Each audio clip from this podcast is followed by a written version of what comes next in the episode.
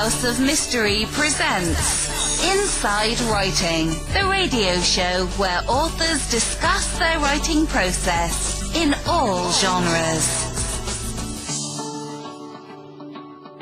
And joining us is a, uh, geez, he's an author, a publisher. He's uh, he's the leader of the United States of America, Ron Chepesiuk. How you doing?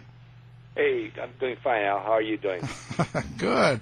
So you, you I, I hear you're running for uh, president this year. Uh, I've been thinking about it. Throw my hat in. Uh, probably, probably, uh, I would probably disappear in, in the uh, plethora of candidates that are out there. Isn't that amazing? Yeah. I mean, everybody, including the janitor on, on janitor in my building here, is uh, running for uh, president. Well, anybody's qualified, really. It makes it that yeah. way. Well, know? with the current, current uh, occupant, that's very true. Yeah, I mean, you know, uh, I, I'm sort I'm sort of glad actually there hasn't been a whole lot of celebrity uh, trying to uh, to jump in there. Not yet, anyway. Like, uh, I, no, you know, no. I don't want to see Oprah or any of those people jump in there. You know, but Oprah's been kind of quiet. You know, usually they always bring her name up. Somebody brings her name up, you know, as a candidate, and then you know she'll she'll hang around for a while, and then she'll she'll shoot it down. You know, say, "No, I'm not a candidate." But you're right. Uh, well, I've heard uh, you know Alec Baldwin's thinking about running. Um, You know, running running as as a Trump ca- uh, character. yeah, that would be pretty good actually. I'd like that. Uh, yeah, I- yeah, SNL is pretty is pretty good. Yeah, I don't know why they get so upset about that. I think it's quite quite funny. Um, I I really like uh, how he does that. You know. Yeah, Uh, he, he does it. He does it very good. But you know, Trump has no sense of humor, so no. uh, you can understand why his reaction to it. In fact, he wants to close it down. He wants to use the laws to, to Yeah. close down comedy and satire. Yeah. Only if it's against him. Yeah, exactly. Only if it's against him. Yeah, You know, and it's funny. Uh, you you've been writing um, now books on uh, really uh, gangsters or or mob and crime and drugs and all that area, and and I I've always thought of uh, Trump in that same category. Well, you know, there's a lot, there's a lot of written about, um, not a lot, but there's has been stuff written about his connection to the mob, to the mob, uh, you know, and uh, loans and all that back in New York City. So it's kind of kind of interesting uh, in terms of uh, in terms of history. And uh, what's more what's more fascinating than a gangster, right? Yeah. like Al Capone or Luciano uh, or Pablo Escobar, you know, or even El Chapo, you know, Yeah. who just got sentenced last uh, in February, uh, you know, or not sentenced, he was convicted, and his he's got June 25th he's going to be uh, sentenced, probably spend the rest of his life in American jail. But uh, what's more fascinating than these guys, you know, and uh, how they um, become big time um, gangsters? I think I think it's just fascinating, and why they do it because they never get away with it. You know, you could count the, the number of gangsters that got away with it on one hand, you know, at that level, Yeah. uh, and uh, but they do it, and um, Well, I guess So, it's worth yeah, the ride. You know. yeah, and so uh, I've, I've been I've been interested in you know in gangsters uh, all my life. I never started writing about them until I was in my uh, late 30s, uh, and the way I got started about with uh, I eventually I went to Colombia on a press junket. Uh, they invited some journalists, and they were trying to uh, improve the image of the country because they, they still thought they could have a tourist trade at that time, and that's when the war with Escobar and the state was going on. So, anyways, I came, I went down there and um, didn't know anything about uh, the country. Uh, traveled all over the country, and the last day, I uh, met a, a, a woman, and uh, uh, we had a blind date, and that turned into a marriage. Oh. about, about two years later, and uh, I, I was a Canadian. You know, I was Canadian, and I never thought I'd ever get my American citizenship, but I went ahead and got it, and because it would it would have took forever to get her into the country, and so she came into the coun- I got her into the country, and then she became an American citizen later, and now of course I got dual citizenship uh, with with Canada and the U.S. But uh, I kept going back and back, and uh, you know the the war on drugs, uh, as far as it related to uh, Latin America, Colombia, get, get getting hotter and hotter, and uh, I was getting assignments like crazy, you know, from from um, magazines and newspapers, and I was developing a, a network of contacts there that set me up with sources. I ended up interviewing three presidents of Colombia and uh, and uh, one vice president who was kidnapped by uh, by Escobar. In fact, uh, the president too, Pastrana, was kidnapped too by uh, by the Medellin cartel, and uh, it was just crazy. I mean, uh, the, the country was just it was it was it was, it was, it was like Iraq. Right. And I mean, I remember sitting in a in a uh, in the house my uh, uh, brother-in-law and uh, hearing a bomb go off, you know, down about half a mile, maybe three fourths of a mile down the street, and uh, it was you know it was very dangerous. You could get kidnapped for twenty-five dollars. Um, and, uh, and that happened. That some people in the neighborhood, you know, my wife's family and all that. And uh, so I, from there, you know, I was doing all this writing. I was, I was saying, well, Escobar goes down in in uh, '93. You know, he gets killed on a rooftop, and nothing had ever been done about the Cali cartel, who were the real powers in Colombia for a long time. I mean, not many people knew about them because they were very low key. So from there, I decided to do a, a book, you know, which took me about four or five years because I was a professor at uh, university, and so you know, I, I had a full-time job, so I had to, and I couldn't get off uh, like I can now, being a full-time writer. So I had to to uh, spread it out and finally get the book, and then that set me off uh, in the area of uh, writing books about crime. When And, uh, when when you're doing something like that, like the um, book on Cali, and it takes you years, um, you have to get out there in the field, and you have to get out there and, and be around all of these people that are doing these things. Uh, um, I- now, do you find yourself scared at times, or do you worry about that kind of lifestyle? People always ask that question, and uh, uh, I always say I'm not crazy. I'm not going to take any chan- I'm not going to take any chances, you know. And I have been in situations where I, I just backed out because I thought it was uh, it was too dangerous. And you know, I've covered uh, Northern Ireland before I I, I, did, I discovered Colombia. I, I was reporting on Northern Ireland, and I interviewed uh, IRA, um, uh, ultra uh, volunteer. Uh, uh, individuals, but that's the Protestant side in uh, Northern Ireland. So I have a lot of experience in dealing with uh, with situations like that. But uh, I have, you know, I have family there and I have friends there, and uh, they had my best interest. So uh, they they would advise me, you know, about uh, interviews. And um, I, I interviewed, you know, a lot of people, like the DEA, for example. Uh, I never met a lot of the people. The phone is a great way to do it. Now you have Skype, right? Yeah. You you can do it on Skype. You have text. Uh, you can text people. You can do interviews, complete interviews uh, via text on that. So um, uh, I, I was never in a situation where I was scared. Uh, I was a little nervous, put it that way, which is a little different than scared. Uh, but uh, you know, uh, I never had a, a situation where somebody pulled a gun on me like they've done on some journalists uh, on that. So uh, maybe I was lucky. Yeah, I would I would think because you know there's uh, people are doing bad things. Um, how how do you how do you when you okay so when you're first going to get together and do something like this and you decide you're going to write on a gangland, how do you how do you approach it then? Well, um, the way I, I normally do is, and the other great tool, of course, is the internet, right? You've got the internet. Um, if I'm going to do a subject, like say, for example, I'm going to do uh, a biography of a, of a gangster, and I don't know too much about, um, I'll get on the internet and uh, and do a you know so-called Google search, right? Uh, and uh, try to find out as much background as I can. And uh, I'll go to. I, I'm, a, I'm a former. I'm a trained librarian. I have a master's degree in librarianship and a master's in archival administration.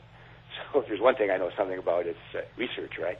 Yeah. And so uh, I'll end up going to uh, to the library and I'll check some of the databases on the uh, magazines um, and newspapers and uh, just collect everything I can on that.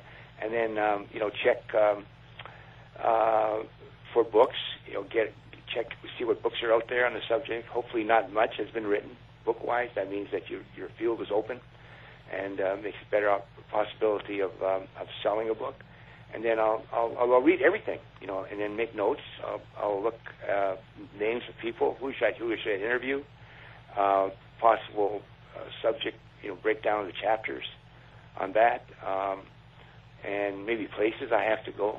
And then uh, after I do that, I develop a strategy uh, on how I'm going to tackle, you know, tackle the project, and uh, it may involve some travel, so I'll have to try to arrange that, and uh, and then um, at some point I'll, I'll decide that uh, I have enough material, or I can't find any more material. Sometimes that happens too. You know, you exhaust what's what's available out there, and uh, then I'll sit down and uh, and write. And uh, I actually like the writing part of the process better than the, the research, which is kind of weird because I am trained as a researcher. But I enjoy uh, I enjoy the, the writing part of it a lot, and um, and uh, you know putting all that information together and into something that uh, people can enjoy and uh, get something out of. Yeah, yeah. Now, um, you know, with with a lot of these um, uh, programs that that talk about these type of gangland and drug cartels and all those stuff, uh, the shows and the movies and stuff. Do you find that most of it's pretty accurate when they portray the lifestyle? Um, you know, I've, I've done a lot of those. I've been on practically every every cable channel, you know, doing something on and there. Uh, in fact, I think I'm I'm on a program every week. I'm on some program because they keep running them, and uh, it's really weird. I'll get a Facebook message, "Hey, I saw you on TV," and I say, "What?" And I, I think about, "Oh yeah, that's probably one of those old programs." I ask them what it is, and it's been like uh, eight years. Um, I've had mixed success with, um, you know, with these programs because they call me on you know, to be an expert talking head, right? I'm supposed to know something about the subject. And uh, when I first got started doing this, uh, Frank Lucas, you remember Frank Lucas, the movie American Gangster? Right. Uh, yeah, right. And so he came out. Everybody thought he was God's gift to gangland. You know, he, his story was just amazing and true and all that sort of stuff. But I had researched it, and most of it was uh, BS. yeah. and uh, so they invited me on, and uh, I was sort of contrary. You know, everybody else was c- coming up and they didn't know what they were talking about because they hadn't researched them, and they were saying all these uh, these myths and you know uh, absurd stories about about what he had done and who he was and all that. And uh, essentially, they sort of censored me. Uh, you know, they took they took what you know. I said I say something like, "Oh yeah, Frank Lucas was a genuine you know big time gangster," but they would put the first part, but they wouldn't do the second part, the butt part and then I would explain, you know, why you know he wasn't as, as big as, as he says he was, on that sort of stuff. So, um, and a lot of these a lot of these shows, you know, uh, they're not really uh, um, knowledgeable about crime. You know, the people that do the interviewing and all that, right. and uh, they know just enough to do the show. And so, uh, a lot of times uh, you'll see a lot of inaccuracies in the in the in the show, and uh, they don't really have you know the time or the money to you know to, to correct the uh, uh, the errors that they make. So it's a mixed bag. You know, there there are some good shows, but um, uh, a lot of them, you know, uh, you have to take them with a grain of salt in terms Right. of accuracy. Uh, so so now I guess um, is this true? You've got um, an interview coming up with uh, Chapo lawyer. Yeah, uh, with uh, on my Crime Beat uh, show, uh, uh, a friend um, suggested that I interview. He, he's a fellow lawyer, and um, uh, I thought, well, I wouldn't get him. He wouldn't want to talk, and he didn't want to talk. I approached him at first because know, the trial was going on, and that's natural. Lawyers don't talk while the trial's going on. But he said, um, catch, catch me after the trial. I'd you know, I'd love to come on your show. I said, great. And so I, I, I checked him out and uh, waited, you know, and the, the trial ended, and um, El Chapo lost, you know, they lost the case, and I contacted him again, and uh, and uh, he said, uh, yeah, so we're going to talk about, you know, El Chapo, the man, who he is, and uh, and uh, a little bit about what happened in the trial, and then they're going to appeal. There was a, a Vice uh, article that came out uh, right uh, after the trial, which talked, to, which uh, revealed that uh, a lot of the jurors were, were, were accessing the media while the trial was going on, which is a no-no, right? You know, Yeah. you're supposed to you know, buck that out, and and they had their own opinions, you know, about uh, El Chapo being guilty and all that. And you know, he, he's a big-time gangster and all that, but he, you know, everybody gets a, free, a fair trial, right? In in America, in America, that's the principle. So uh, he thinks that he, he has um, uh, a good chance of uh, getting. Uh, I don't think the you know the verdict turned out. Maybe another trial with with El Chapo. We'll see what happens. on that. And of course, he was he was big time. Uh, he was essentially worth about uh, they estimate about fourteen billion dollars when uh, when he was arrested, and uh, he, you know he's a, a product of what happened in the drug war. What I what I was researching because uh, the success of what happened in Colombia with the takedown of the Medellin cartel and Pablo Escobar and the Cali cartel with the Rodriguez Orejuela brothers who headed them uh, led to Mexico becoming the power in the drug trade.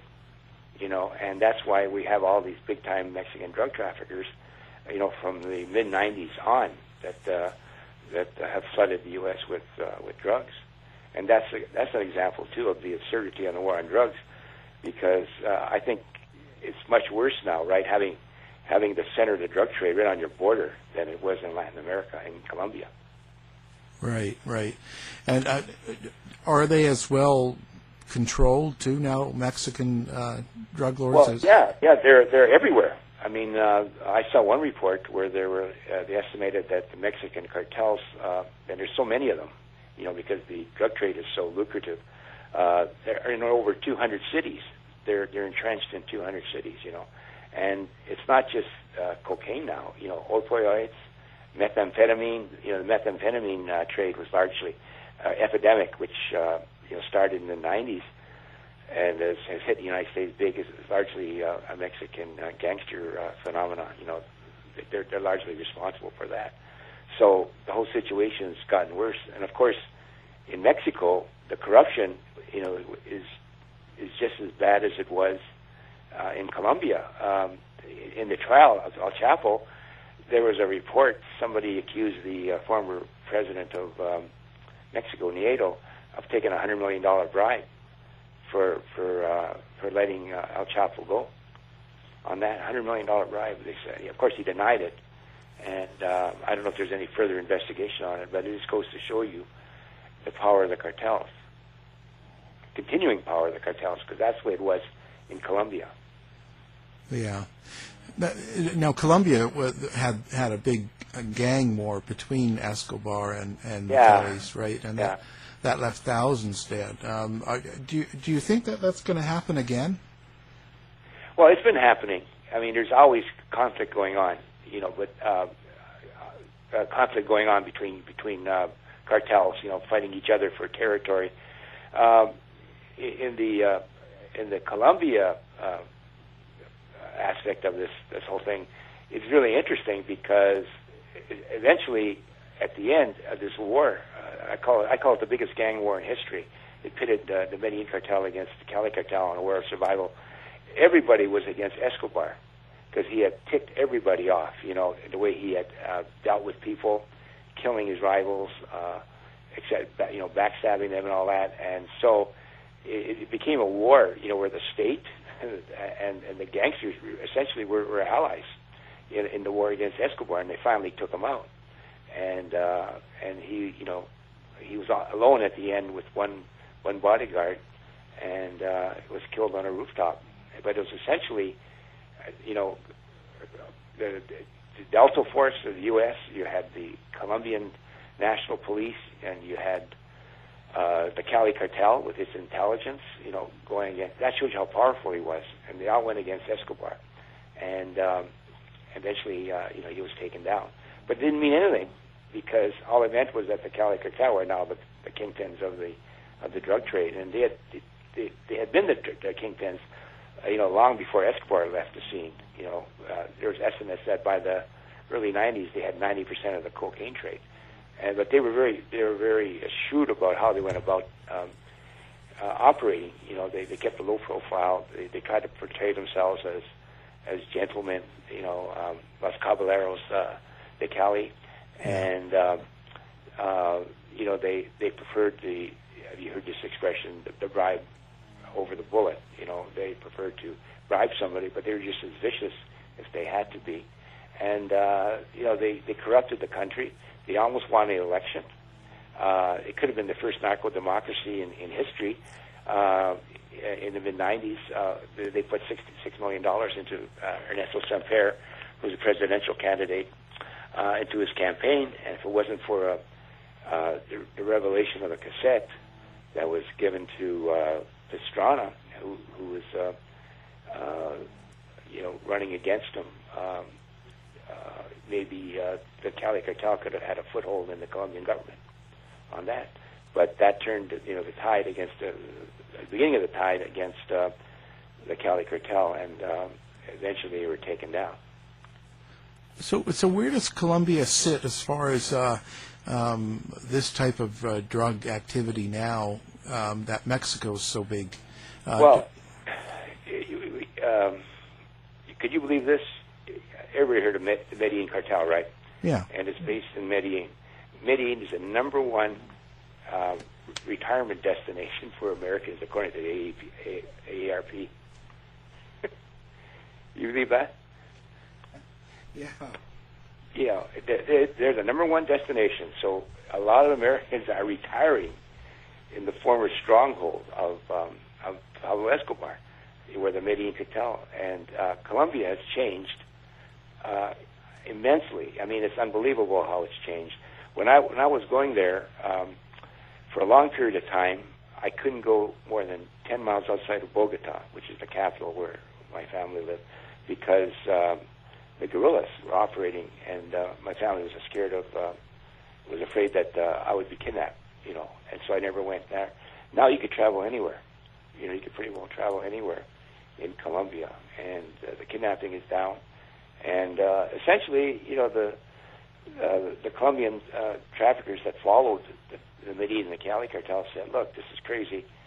you know, uh, it makes you too uh, exposed. And so what they did was they turned the, essentially the trade over to to the um, the Mexicans, and they just supply the you know the uh, the cocaine, and the Mexicans distribute it. And so the Mexicans are the ones now. Of course, they make more money too, you know, on that. But it's it's more low key. You know, the drug trade in Colombia is more low key. Although there always you know always be a problem, you know, with with drugs because it's you know so prevalent.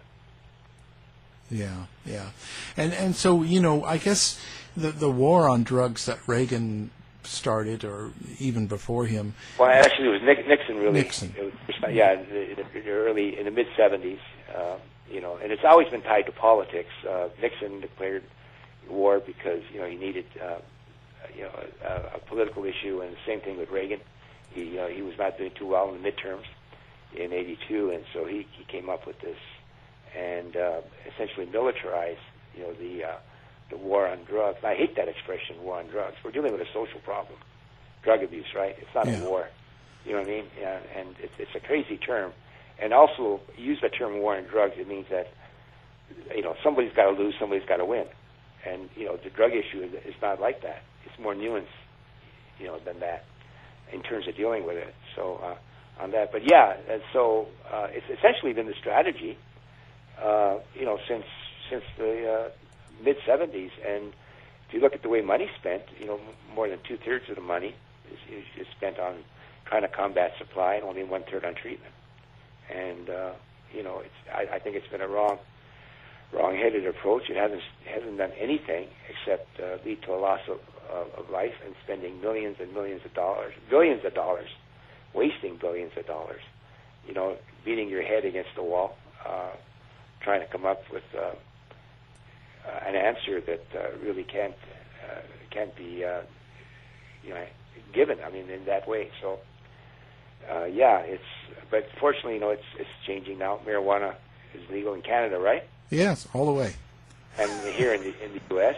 and uh, medical marijuana is getting the respect that it, it deserves because we all know that it, it does have medicinal properties, and so that's that's the beginning. You know, it's it's, it's uh, you still have uh, Neanderthal forces at work. You know that uh, trying to turn turn it turn the clock back, but uh, to what? You know, the situation that we had, which, which doesn't. Uh, which hasn't really solved anything and, and hasn't led to any change, you know, in uh, in uh, uh, so-called war on drugs. Yeah, and and what? So where do you see it all going now? Uh, do you think Mexico's going to be kind of the center of it all, or is it is Yeah. that going to fall apart, or what? Well, you know, it's it's interesting because uh, the big the big drug cartels now are are the pharmaceutical companies, right? you know, they're the ones that are responsible for the opioid crisis. You know, as as we've seen. So, you know, it's the problem is even worse now because you've got you've got these legal drugs, you know, that are that are being abused, and you have you know big pharmaceutical manufacturers that are helping, you know, to create the problem in order to make big money. So, you know, it's never going to go away. You know, it's never going to go away. It's always going to be, you know, drugs of some kind, right? You just look at the history of uh, the war on drugs, the way drugs, you know, shifted from one drug to another. Uh, co- uh, cocaine, heroin, methamphetamine, ecstasy. Um, you know, even in the 60s, uh, LSD was there for a while. So, um, and it's just part of man's makeup, right? They want to hide. Reality is too too tough for, for a lot of people, and they want to deal with it in right ways, whether it's alcohol or drugs or religion or whatever. You know, they'll, they'll come up with something to help make um, reality a little more palpable. Yeah, an escape, you know. Yeah, yeah, it's an escape. Yeah, that. that. But you know, uh, I've always my philosophy has been, or my view has been, uh, you know, harm reduction. You know, because I was in the Netherlands and I, I studied there. I interviewed a whole bunch of people back in the '90s, and their their whole approach is harm reduction. You know, we're we're a puritanical society, given our history, and we want to stamp out sin, right? And Yeah. uh, but they're a little different. They want to control it, and so they look at uh, the drug problem is that we can never get rid of it. Just like prostitution, you know, you can't get rid of prostitution. So what they do, they put you know the prostitutes in the area, the red light district, and control it. You know, give them give them tests, cut down the um, um, um, venereal disease and that sort of stuff. And uh, that's what they've done with, uh, with with drugs. You know, re- reduce the harm, reduce the harm. And um, and what I see, uh, and what I've read and uh, what I hear, it uh, it's worked. Yeah, it seems to be. It seems to be a better Yeah. pr- approach. You know, even Portugal's done that with uh, Yeah, legalizing. Yeah, heroin with uh, you know giving out uh, needles, for example, right? Yeah, On that, and and, uh, and Canada is becoming a leader, right? You're, you're yeah, Canadian. yeah. We we yeah, we do that all the time. Um, Yeah. And uh, they're also they also have the beer beer places that they you can go in as an alcoholic and they treat you they give you liquor and uh, it's all timed and watched and uh, and Yeah. uh, there's all sorts that's, of harm, that, that, that's what I call harm reduction, yeah right? right? You know, trying to reduce the harm to the person and to society, on that sort of thing. Yeah, it's kind of kind of ironic because you know I, I'm a product of the '60s, so you know I, I had my share of drugs and all that, but I don't even you know even think about marijuana anymore and all that sort of stuff. So I have no personal interest, you know, in, in it myself, you know, because I don't I don't uh, use drugs, but I I really think that uh, you know this whole movement now towards legalization is really good, and it's really a, a beneficial change that that uh, is going to lead us in a better direction as a society. well it's you know hopefully it all goes in the right direction so uh, so how long you how, what what further are you going to do on on this type of research are you going to keep on going through the Mexican cartels or and do, pursue that or are you um, going a different direction Well, I go about 120 years old. Yeah. I'll be, I'll be 100. Actually, well, actually, uh, uh, I'm still interested in the subject. Uh, I've got uh, a really good possibility of doing a book with an English um, dr- drug lord. I can't talk about it because he's still in prison. I'm waiting for him to get out of prison. But I'm I'm more interested in screenplays now. You know, so I've been um, writing you know screenplays uh, on uh, on crime, and uh, so I, that, I'm, I'm moving in a new direction. I guess the the way to put it in terms of my, my writing. But I'm still interested in crime. You know, I'm still interested in in the whole sub- subject of of crime, and I'll, I'll be writing about it. But I'll be doing like screenplays, and eventually I hope to uh, write a novel. You know, I've got some ideas, but there's only you know, so many hours in a day, right? And you got to make a living. That's Yeah. something uh, that uh, that makes money. You know, puts puts food on the table. So, uh, but I, I'm. Um, uh, going to going to write uh, maybe one book, more, more book, I think, uh, if this if this works out with the uh, the English um, drug lord, and if that works out, then I think I'll I'll do that. But I, I definitely uh, want to see my my name on the screen big screen because it's always been a, you know, a, a dream of mine. You know, ever since I saw Roy Rogers as a kid. Yeah. you know, Gene Autry and all that. When I was growing up, and uh, and I always thought it was be great to see your name on a on a big screen. That's you know, that's, that's what I'm going to do. well, keep on working, and it might happen. Yeah. You I- know. I, should think you're going to be on my show, right? Um, y- yeah, someone's someone's forcing me to be. Yeah, no. yeah, I'm I'm booked on in. Uh, April yeah, 18th. April 18th. yeah. Uh, I, and we have we have a little chat. You're a, you're a resident resident expert on Canada, so I come you on, and you give the Canadian perspective of what's happening in America for Oh, about five minutes, and, and we appreciate that. yeah. It's a it's a, it's a, it's an endless thing going on. So Yeah, on Yeah. that thing. yeah. But but uh, but anyways, um, I appreciate being on. Yeah, and what's what's now? Give people your um, uh, contact information or website and all Okay. that, so they can find The you. website www uh, dot ron r o n chepesiuk c h e p e s i u k dot com. That's uh, that's my uh, my website. Uh, that's probably the best place uh, to go uh, gather information. I'm on Facebook too. If you're on Facebook, uh, you know, friend me. I'm a very friendly guy, and I'll, I'll friend you back, and uh, we can go from there. You're like Joe Biden. yeah, except less touchy touchy.